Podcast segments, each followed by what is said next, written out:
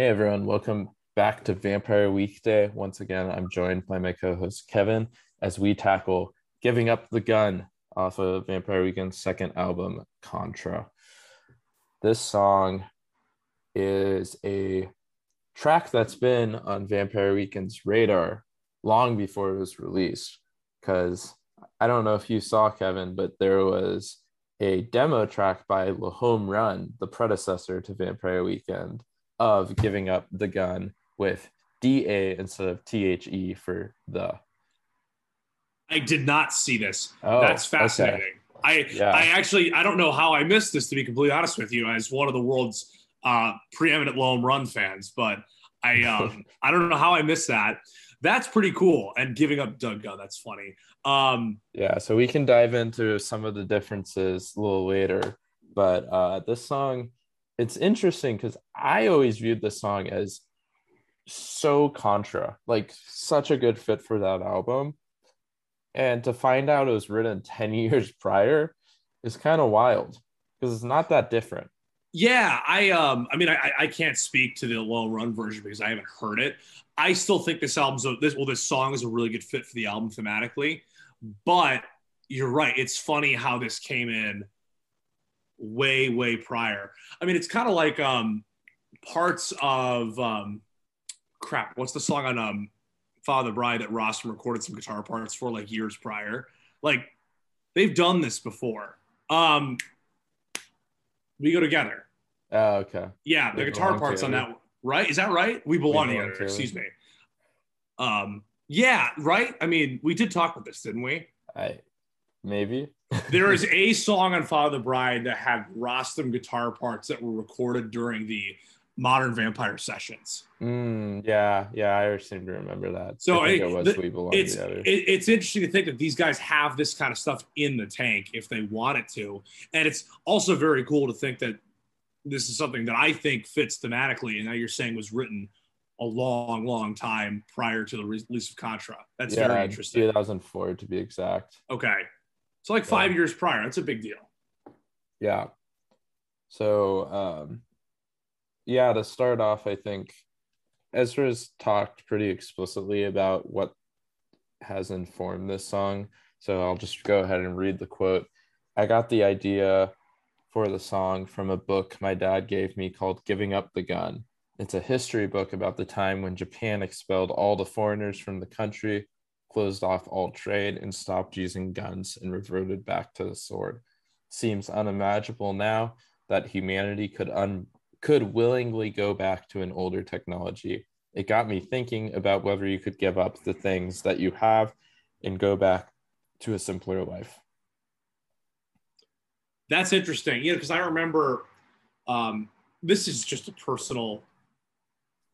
I don't know if cause is the right word. Something I've always thought is there's a portion of American history from post Civil War to pre Depression, really, that isn't covered in most history classes. Mhm. And briefly, this was covered in, I think, like one of my middle school history classes about how during kind of that early US imperialism era, we basically ran into the Japanese and we realized, oh, these guys like just stopped evolving from a technological standpoint 200 years prior to that. So when we come in with our like steam powered ships and our guns, they didn't have anything like could do. As it turns out, doing some cursory research for this song, and as you just kind of alluded to there, this was done on purpose. The Japanese had guns and decided, you know what, as a society, we are going to step away from that part of our technology, which is fascinating, right? To actually think about, you know, you develop something and realize, you know what, it's better for our society to get rid of those things. And of course, you could also talk into um, the effects of banning foreigners, which is an interesting concept, probably a little bit more commonplace in like the 1600s or whatever, but a complicated issue, but still kind of a unique thing to have a technological advancement, see what it's done, and realize it's better for us to not have this. Yeah, so the banning foreigners um, thing definitely was a very real thing. Um, and one of my favorite books, if not favorite, uh, Silence by Shusaku Endo, um, deals with um, the aftermath of that in terms of uh, Jesuit missionaries. But um, I hate to well actually you, Kevin, but Japan never gave up guns. This is a myth. This what? book, this book is condemned by academia, and it's a giant myth that he just made up. And Ezra fell for it. So I guess I got got too now. I mean, yeah, I, mean, just, I I, I just read a headline well. on I just read a headline on the internet and I I, I ran with it, right? Yeah. Um, so well, that's like incredible. a commonly perceived myth in popular culture um, because of that book. But I was listening to shout out to Sam, Samurai Archives Japanese History podcast. Um, I was listening to an episode from 2011, so digging deep back into the po- pod, um, titled "The Myth of Samurai Giving Up the Gun," and it talks explicitly about this book and how there's no basis. Samurai used guns, um, but just not as much as the Western world did, I guess. Um, and it wasn't because they it was un dishonorable. It was instead because it was inconvenient at times. Um, Interesting. because if we think about back then, guns were a very different thing. They were this bulky giant thing that you had to take like two minutes to load with gunpowder and prep, and it was only a single shot. Um, while instead they would have their sword ready to go and just go fight. But they did not, like guns were not get, uh, they were never, they never gave up the gun. and Ezra bought it. When did it become? Bought it when did a it become? elitist. He bought it. So uh, this is fascinating because if it's only really this one text that posits this position, um, posits this position. It's funny.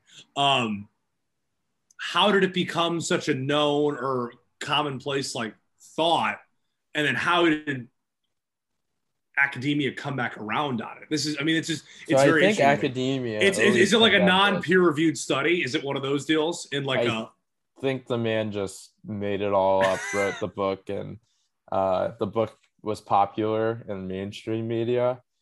And so, like, I, I don't think academia ever was like, oh, interesting. I think they always condemned it, okay? So it was like a tabloid, effectively. essentially. Okay. Well, that's interesting. Um, and I mean, we'll get into the music video eventually, but it's it's very obvious that this was the basis of what was going on here with all the Japanese characters floating around and whatnot. Um, well, that's unique. I mean, it makes me view the song a little bit differently. Um, but thank you for thank you for well actually me. I hadn't gotten a good well actually in a while, so I appreciate it. Yeah. So it's kind of wild that that's a thing. that there's just a historical misconception that large. um, so yeah, I, I wonder if this pod, if they were aware of this song, because the song was released February 19th, 2010, and this pod was released in May of 2011. You know, because if they were so ensconced in their research, it's entirely plausible that they never actually did a Google search for giving up the gun, you know? And Yeah. had they done so, they would have found this song, you know? The internet isn't exactly what it was like in 10 years ago now, but I mean, still, that's something to consider, right? Yeah. So Samurai Archives, Japanese History Podcast. If you happen to listen to our pod, let us know. There's got to be some crossover. Big Some of our fans have probably listened before. bases. But again, Go even the give- fact go that they them a got listen. Good guys. it's funny that they got it wrong and yet it's still very vampire weekend to like try to drop a i don't want to say esoteric because it seems like people were generally aware of this but like the fact that they went for this kind of unique funny thing and actually failed in that sense is is funny right Yeah, yeah, definitely. Yeah, it, it definitely has a Vampire Weekend vibe in the sense of commenting on different cultures and kind of the imperialism effects. And the, in this case, the myth is that Japan turned away from the imperialistic effects, but um, or even imperialism isn't the right word here because wasn't gunpowder invented in Asia in China? I think I think the Chinese were using it for like fireworks in like the Yeah. 13th century or something. Well, it was either oh I think China was using gunpowder for a long while, but I, for some reason I want to say that Central Asia was actually one of the first places to actually use guns, right? Gunpowder was for, first used for warfare around 904 AD. Wow. Spread throughout most parts of Eurasia by the end of the 13th century. Okay. All these things could be true, is what it sounds like. Yeah. So anyway, in regards to Vampire Weekend, um, yeah. So I, the song definitely takes a lot from the book, but I also think it's talking about some relationship of some aspect. Would you agree? Yes, I have a I have a personal theory about this, but I do want to kind of explore some of the lyrics of the song before we get into that. Okay, so yeah, let's dive in. So it starts with a chorus. Your sword, your sword's grown old and rusty, burnt beneath the rising sun. It's locked up like a trophy, forgetting all the things it's done. And though it's been a long time, you're right back where you started from. I see it in your eyes that now you're giving up the gun. So in regards to the false history of Japan, it's a direct correlation where um, they put up the sword for the gun but at a certain point they turn back to grab that sword put away the gun even though it's old and rusty they they return to the ways of the sword We also have a reference to the rising sun, and we look at the, the Japanese use of symbology with the sun, um, and of course Mm. their, their their their very famous flag um, in reference to that. And all-time great flag by the way amazing flag yeah and i mean i don't, I don't want to i don't want to celebrate what the japanese empire did too much uh, during world war ii but the one they used then with the kind of like the, the beams coming out of it was also very sick. But yes Yeah. even the modern day japanese flag was very very cool. Yeah it's all-time top top five flag. Yes yes yes. Any- but anyway like when you read the lens of like there's something japanese going on here and just even at a very basic level a lot of these dots start to connect. Mm-hmm.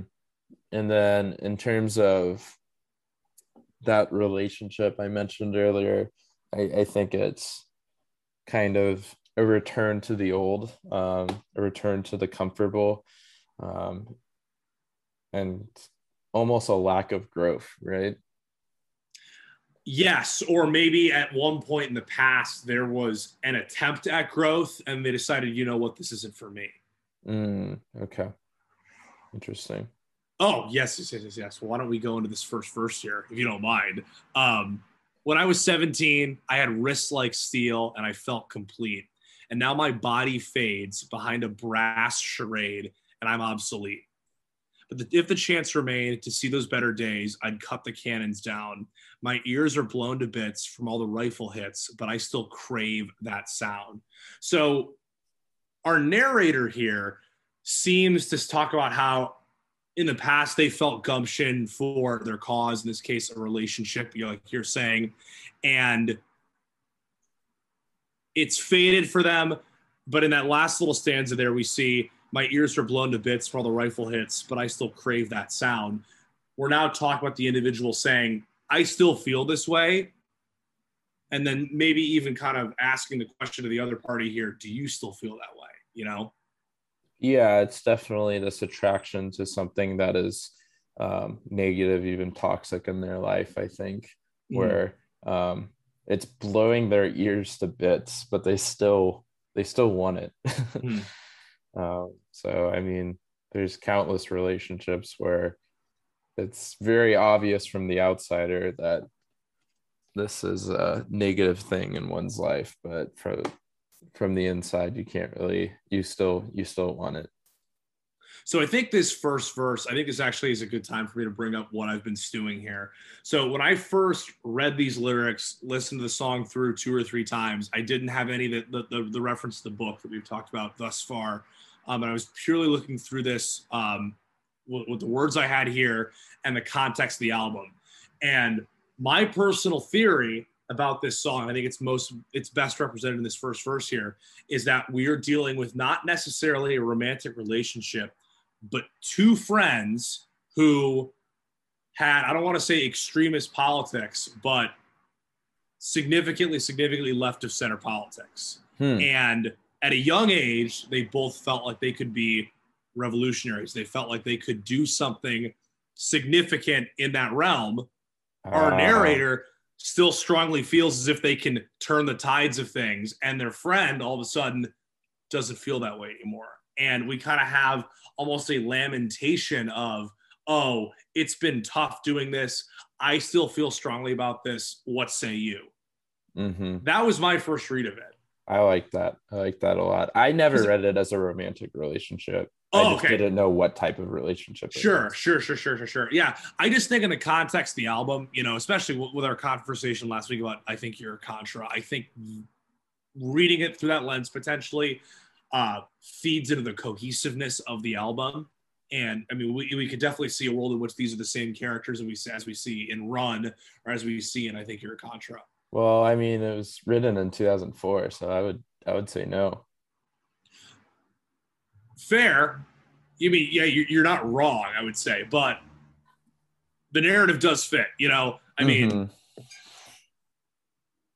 yeah, yeah, yeah, I, see I don't know. I. I, I don't know. I don't know. I don't know. Um, that was like like I said, that was my first thought at it when I started reading through this thing. No, I really like that read. Um, it makes a lot of sense, uh, especially when all of Contra kind of deals with this um, almost political awakening in the Mhm. sense of being more aware of certain issues, whether it's the Iraq War and Holiday or privilege in a Taxi Cab.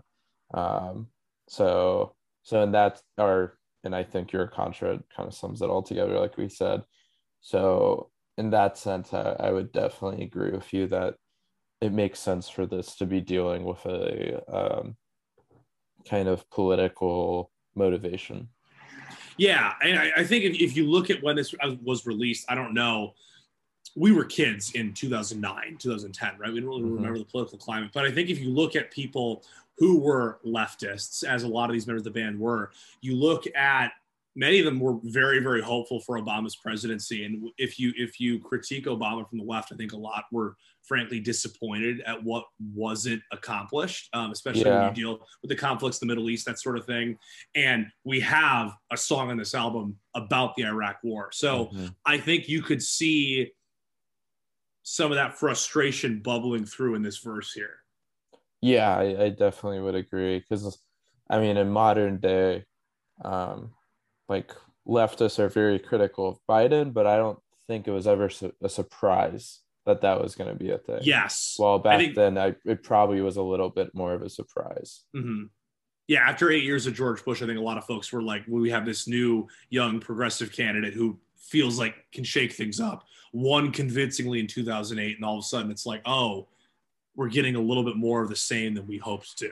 You know, Oh, the U.S. political system. oh, the U.S. political system. But you What a- know what? what we're only joy. there. We're only here to talk a little bit about that. Okay, we're really here to talk about America's favorite ska band. Of course, of course. Um, so we have the chorus again, and then we go into this next verse. I heard you play guitar, and then we get a great little. I don't know who's playing that there. That's good. I heard you play Probably guitar. Rostam, right? Uh, probably, yeah. The guitar he plays in the music video. I don't know what it was, but it looks great. The the, the instruments in this on the music video were great. Um, So, so there was a quote uh, from Chris Baio, who said the first time he heard this track was at a L'Homme Run show. So Chris Baio is not in this band, and um, at Columbia Student Center in the fall of 2005, and apparently Rostam came up just for this song and sang along with the choruses. that's then- cool And then CT was playing the bongos. because it's hand drums the beginning. It's not the kit that you hear for most of the song at the beginning. It is hand Yeah. drums. So, so that was so Baio was the only one missing at that point. Um, and he he talked about how he added a bass line and he was really proud of it. It's a cool bass it's like- line for sure. He said, it, "quote It's minimal but sings songy, which is not the way I usually write." Yeah, because he's. I mean, we don't talk enough about Baio as a bassist. I think he's got some really good lines. Um, I think we, unfortunately, though, I think probably the band's best bass line, which is "This Life," was written by Mark Ronson, as we have talked Mm. about. But in general, I think Baio's got a good sense about the what he his role. Um, that semi-hollow bass he plays is a really good tone. Um, he adds a lot to the band. So I would I would say A Punk is the best baseline in my opinion. yeah, okay, all right. It's, it's a fun one to play. Teach their own. Yeah. Yeah.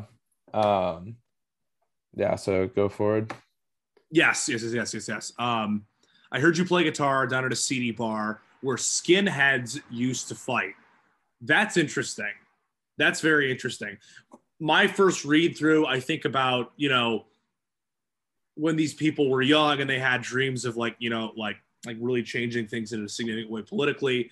You think, hey, if there's a bar where these white supremacists are hanging out, we're probably not going to go there. And then if you think Oh. about revisiting this topic, all of a sudden it's like, oh, you're you're there now, right? And you're not only are you there, but you're like entertaining the people. Oh, I did not read it as that type of skinhead. Are there I- other I- types of skinheads? There's British skinheads, which were part of like the punk uh, ska scene. So Oh. like CBGBs type people. oh, well, yeah, forgive so me. I think this is a reference to like CBGBs. that makes more sense. Um, Yeah. you know, un- unfortunately, because um, this, we've had more this references. album is so clash heavy that and they were like a big mainstay there. So no, like, to- that, that makes a lot more sense. I more mean, sense. unfortunately, my mind goes more quickly to like Yeah. the white supremacist skinheads, but yeah, um, that that's a better read of the situation. Yeah. I'm gonna have to look I- into that. Okay. I mean, that scene at the time was very counter culture. So it makes Oh, sense absolutely. with your read of it that they were very strongly opinionated and um, leftist and wanting to bring down the system. It makes sense for them to be associated with those those groups with the CGB uh, for sure. Yeah, I hear you. So then your Tokugawa smile and your garbage style used to save the night. So what did you get there? So Tokugawa, my understanding was kind of the leader of. I, I I really have very very little understanding of Japanese history and how the whole samurai thing worked. My understanding is he was he was kind of a political and war leader. I don't know if revolutionary is the right term. So please, listening audience, forgive me if I'm absolutely butchering this. But my understanding is that he kind of started the movement that like led the kind of political sphere from like the early 1600s up until they kind of became the like pre-Japanese empire that like eventually formed into the whole like World War II thing. But like basically the group that did what we talked about in this book that in theory allegedly didn't actually happen like sequestered all foreigners and then banned guns. Yeah, that so- was my understanding like in, in, So, explicitly in terms of like timeline he would have been the guy. So it wasn't one guy, but yeah, it it was the ruling class, the Tokugawa shogunate. Um, so it was a time a time period of uh that of a group that controlled Japan. yes okay Um, i hear you and so so it was a line of um, emperors and shoguns okay okay Yeah. um okay it looks like it was two shoguns um and um yeah both so their names were tokugawa ieyasu and tokugawa yoshinobu. Um anyway but yeah it's a it's a reference to that timeline which makes sense. Um I, I like Genius's comment where it said she could just be Japanese. fair. We don't know. Yeah. And then your garbage style, I saw was apparently a reference to this garbage style wrestling that's popular in Japan, which essentially is no rules wrestling, where you have like chairs and bats and tables. Um, and sounds entertaining and it's just like all out brawl. wow okay So yeah, I mean, if if your friend starts to pull out that style of wrestling at the end of the night, it's probably pretty entertaining. Yeah especially if there's a guitar involved too um, Oh, yeah. in a seedy bar yeah, i mean you've painted a great picture you know we're just hanging out at the backer um, someone's playing guitar and all of a sudden i mean you know things happen What what is the backer, Kevin? For Well, you see, Nico, I was actually just there last night. It was great. The Oh, backer, um, the linebacker lounge, if you will, is a hallowed institution on the edge of the campus at Notre Dame in South Bend, Indiana. And, you know, these days it's not as frequented by uh, students as it is by residents of South Bend and alums. Uh, but last night we had a good contingent. I was there with some friends. Um, my sister, shout out front of the pod, uh, front of the show, Nora was there. Some former kids I knew. I, you know, it's weird. It was weird being back on campus for the weekend, but you know that felt good because I actually ran into people I knew and I was in a familiar place. Wasn't there Um, a shooting there last year? I think there's a shooting there like every other weekend, Nico. I mean, it's not good, but like it's a it's an interesting part of town. There's a lot of colorful characters that come through that part of town. I mean, Yeah. No, the backer's an interesting place. the backer's an interesting place. I mean, there's really no other way to say it. Um, Yeah, I remember I pushed in a seat that was like on the dance floor to get it out of the way, and apparently someone's purse was on there, and she just started like yelling and pointing at me, and went to the bouncer and tried to get me kicked out, and the bouncer came up to me. He's like, "Yeah, sorry about that, dude. I I know she's insane." Yeah, it's it's usually a pretty. I mean, people are pretty amicable there for the most part, but every now and then you'll see a character that just is a little little off the rocker. But I mean, that's the case in any bar, right? oh yeah, oh yeah. Anyway, Anywho, you felt uh, the we're- coming wave. Yeah, you got it. You felt the coming wave, told me we'd all be brave. You said you wouldn't flinch. But in the years that passed since I saw you last, you haven't moved an inch. I think this plays into what I was. Frankly, this is another thing that kind of played into what I was saying. You see someone who's thinking, "Oh, this kind of this this this wave of revolution, this wave of new ideas is coming through. We're going to be in a great position to do this if we do X, Y, Z." And then all of a sudden, like, well, not all of a sudden, really, but I mean, these things come and go. You revisit the topic years later, and they didn't act on it. Yeah, yeah, I definitely agree. Uh, I I love that wordplay. Uh, if you said you wouldn't flinch, and then it's you haven't moved an inch. Yeah, moved. Yeah, if you haven't moved an inch, you didn't flinch. But he's referencing in that second part, you haven't done anything for this cause. You haven't Mhm. moved an inch. You haven't left your house to like go and protest. for sure. Um, and so I, I I love that kind of interplay with words there. it is well done. It's totally well done.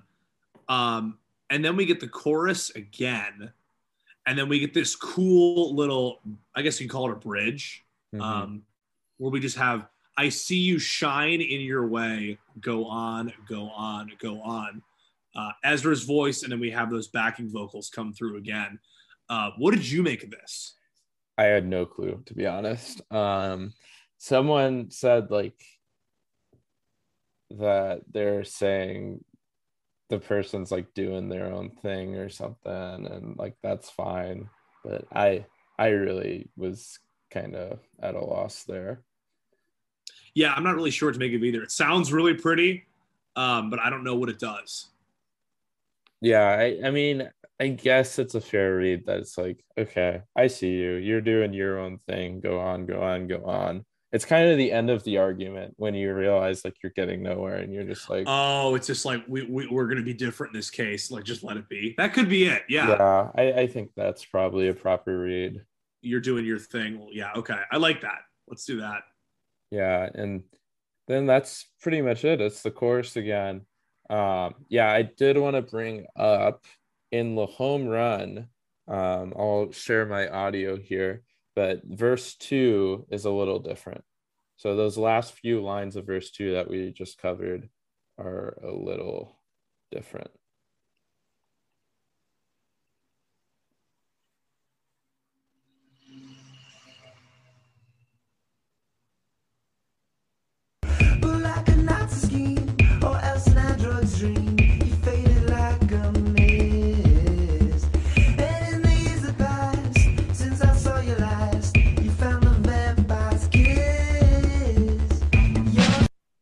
So, So was that Android's dream? What was that? Yeah, so uh, I can't re figure out what he says in the first line, but the second line is like an android stream, which is a nice reference to um, the book "Do Androids Dream of Electric Sheep," which um, was later adapted into Blade Runner, so by Philip Dick.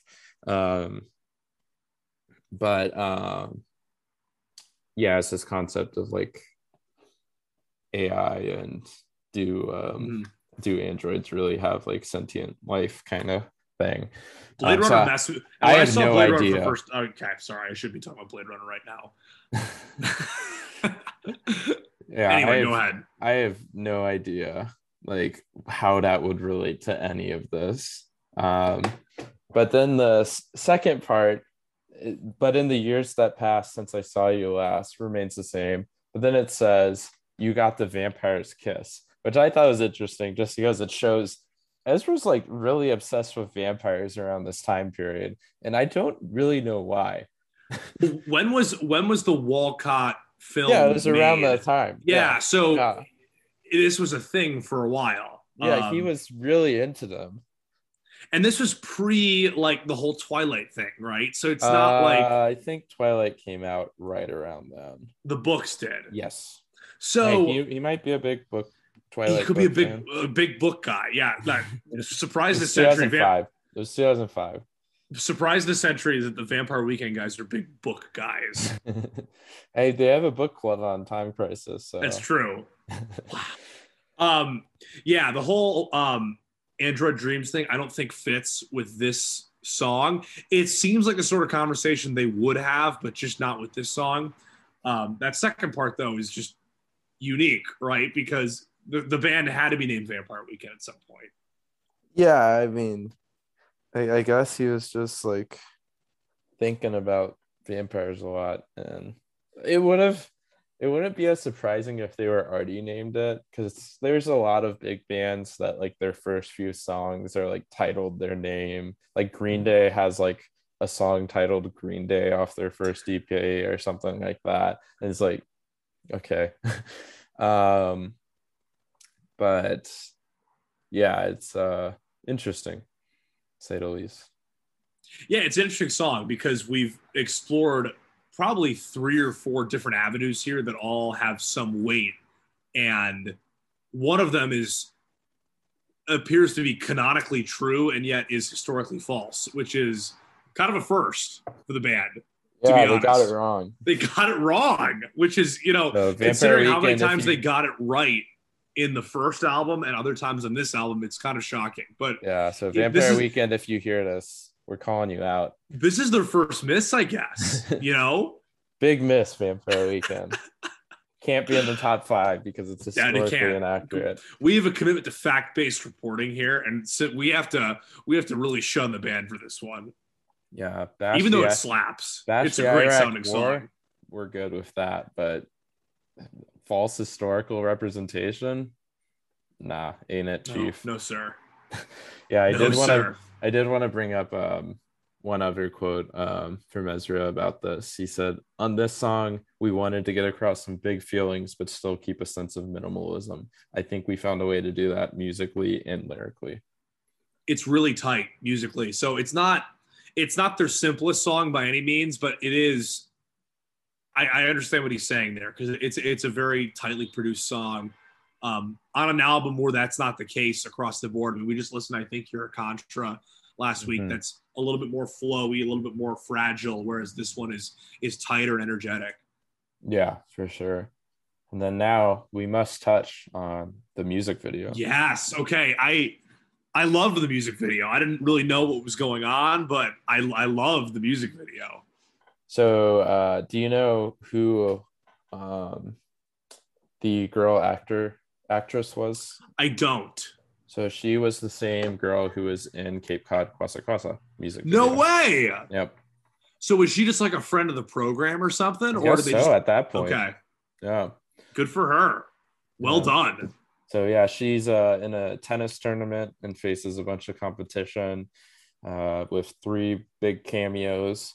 Uh, so you have Wu Tang Clan producer R- RZA, who's the umpire, and then you also have Joe Jonas, which he was pretty big at the time, 2010, and you also have Jake Gyllenhaal, who at the time was coming off of what movie?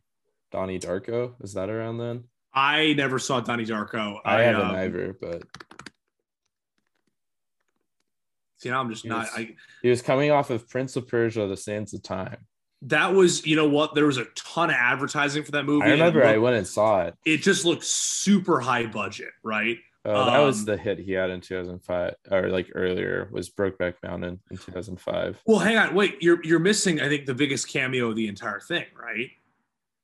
Uh oh, yes, that was, was the gonna s- third one I was gonna say. Yeah, Lil? Jon, Lil Jon, Yeah, of course. Um, friend of the show. amazing, amazing what happened here. They just name dropped the guy on LP one, then all of a sudden he comes around on it. Um, Yeah, it's What a kinda, scene. kind of wild. what a Um, scene! It's and he he he almost is he kind of takes on this bit of a like a guru persona, um, and helps. I mean, gives gives our our gal some sort of super secret firebending powers to uh defeat the final opponent. It's Yeah. pretty impressive. So, so I actually I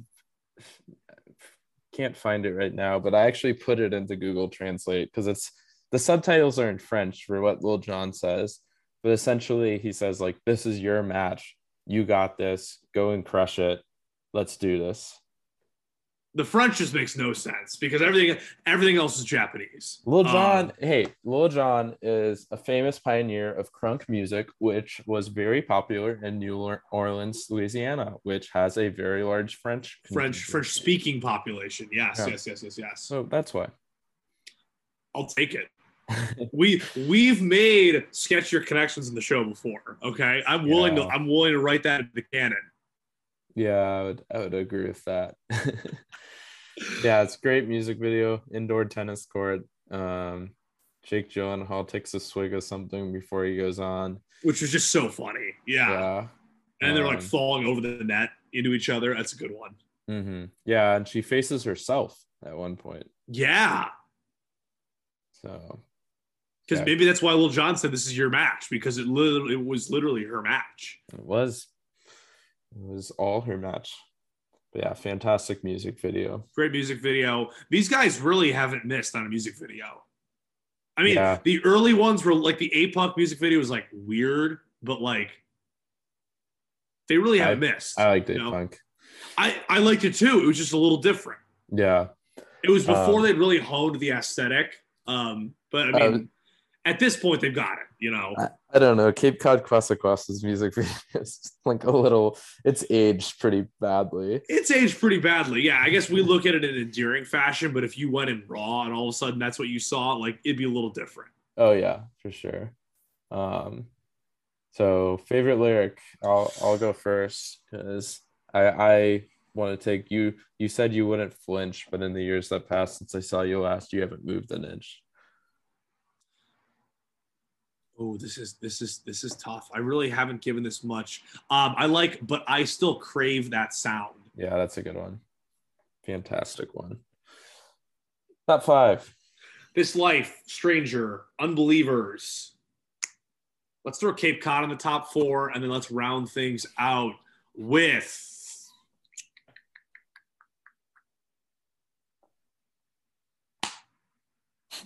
Oh, Jonathan Sky. Okay. White Sky, White Sky.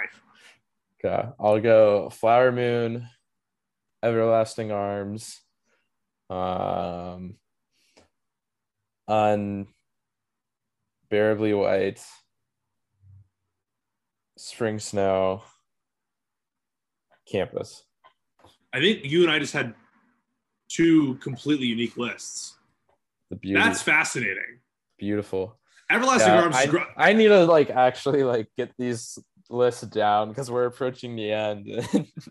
Everlasting Arms, like every, each one you just said, I was just thinking, like, is there a reason I'm keeping out of my top five? You know what I mean? Yeah. Like, oh, Everlasting. Arms cooks so hard. It's amazing. Yeah, the top 15 is all fantastic. Yes. I mean, I like all their songs, but the top 15, it's like, yeah, you could put that in the top five and I wouldn't mind. Agreed. Agreed. And then our hat for this week is a Stanford hat because Stanford somehow won yesterday and blew out USC and probably got Clay Helton fired. So We're hoping, yeah, I think as fans of just teams that aren't named Alabama, um, we're I think we're just hoping that everybody's bad at football this year, really. Because I mean, like A&M almost lost to Colorado. Uh, Notre Dame needed some help to not lose Toledo yesterday. Yeah, that was um, a fun one. It's it, it's tough, but I mean, not every team's undefeated right now. And I mean, What's- we, we What's your opinion on whether the Toledo QB should have gone down at the five?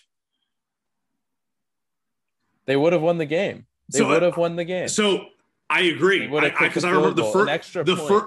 I'm. I'm I'm an eternal optimist when it comes to football, but when as long as we're not down like insanely. But the first thing I said when they scored is, is that we got time, and Yeah. it turns out they Toledo decided to use that time to play. I mean, the worst minute and a half of football I think any of us have ever seen. it was so bad. yeah, Um, game was pretty bad. And here's the thing: we had we had some pretty catastrophic turnovers, but even if those don't happen, I mean, we still probably only win by like 17, which would have been a cover. People forget.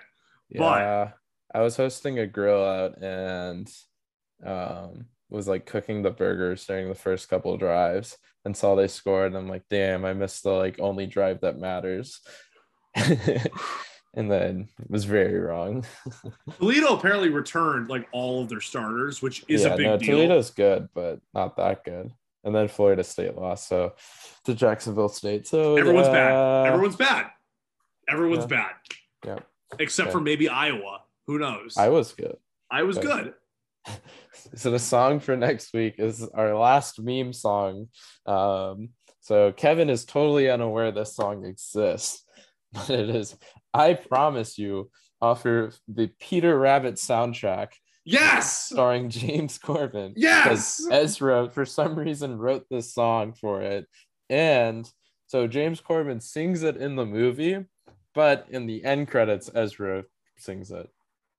and there's a they talked about this on TC when it came out, right? There's a there's a live version from the Grammys, is there not?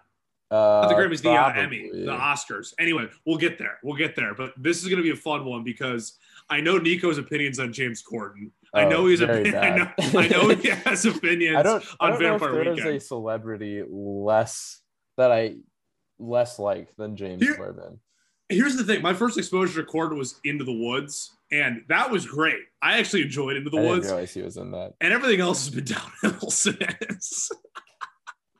but we'll get there. We'll get Did there. you did you see the meme where he like him and Camila Cabello and all those people from Cinderella, um, the modern one, like interrupted traffic to like sing "Let's Get Loud." And it was just like all of it, all pictures of like Ryan Gosling from Blade Runner 2049, uh, to bring that back. Um, just like seeping at the wheel. just like I need to get to work. Here's the other thing. I mean, I'm, I don't think anybody's listening to the show anymore, No, except for no. the real friends of the program. I, the fact that there's a Cinderella that's out right now has actually convinced me that I am just so out of the loop. Like, I don't know. Candyman didn't know it was happening. Uh, the Green Knight didn't know it was happening. Cinderella, like, literally, I didn't hear about it until like this freaking like. I don't Meme. even know what you're gonna call it, flash mob they did yeah. in well they're playing in traffic i mean i don't know where you guys come from but playing in traffic is i don't know I would I would run them over. well that's a little strong but i mean we're, we're coming in strong tonight. that's no one's listening anymore you can say whatever you want now Oh yeah. Um no, the did you see that one video where it's Camila Cabello singing for, in the movie for like 20 seconds? yeah There's not a single discernible word in it. yeah It's just like oh, when my my i was in like a i was in swing choir in fifth grade um for like one semester the real And- facts come out. yeah facts this is, this is, this is deep This is time. I'm- deep. I never told anybody there. this. Um, and I remember our, our, our, our choir teacher told us like you have to really enunciate when you're singing certain words so it comes through when you're speaking to a choir. And my first thought is like, you know, you've heard all this recorded music where people kind of get a little flowy with it. How is it that big of a deal? And then you hear something like that and you're like, oh, you do actually kind of need to make an effort sometimes because otherwise you're gonna get memed. Yeah. Anyway, we'll we'll end it here. Hope you enjoyed the what what usually happens after the recording. So we we enjoy it when we listen to these shows on our commutes every day or like once once a week we enjoy hearing our own voices and that's why no, we here. listen to it every single day. That'd be bad. I'm that much. Anyway, anyway, tune in next week to hear us analyze I Promise You off of Peter Rabbit. take it easy, folks.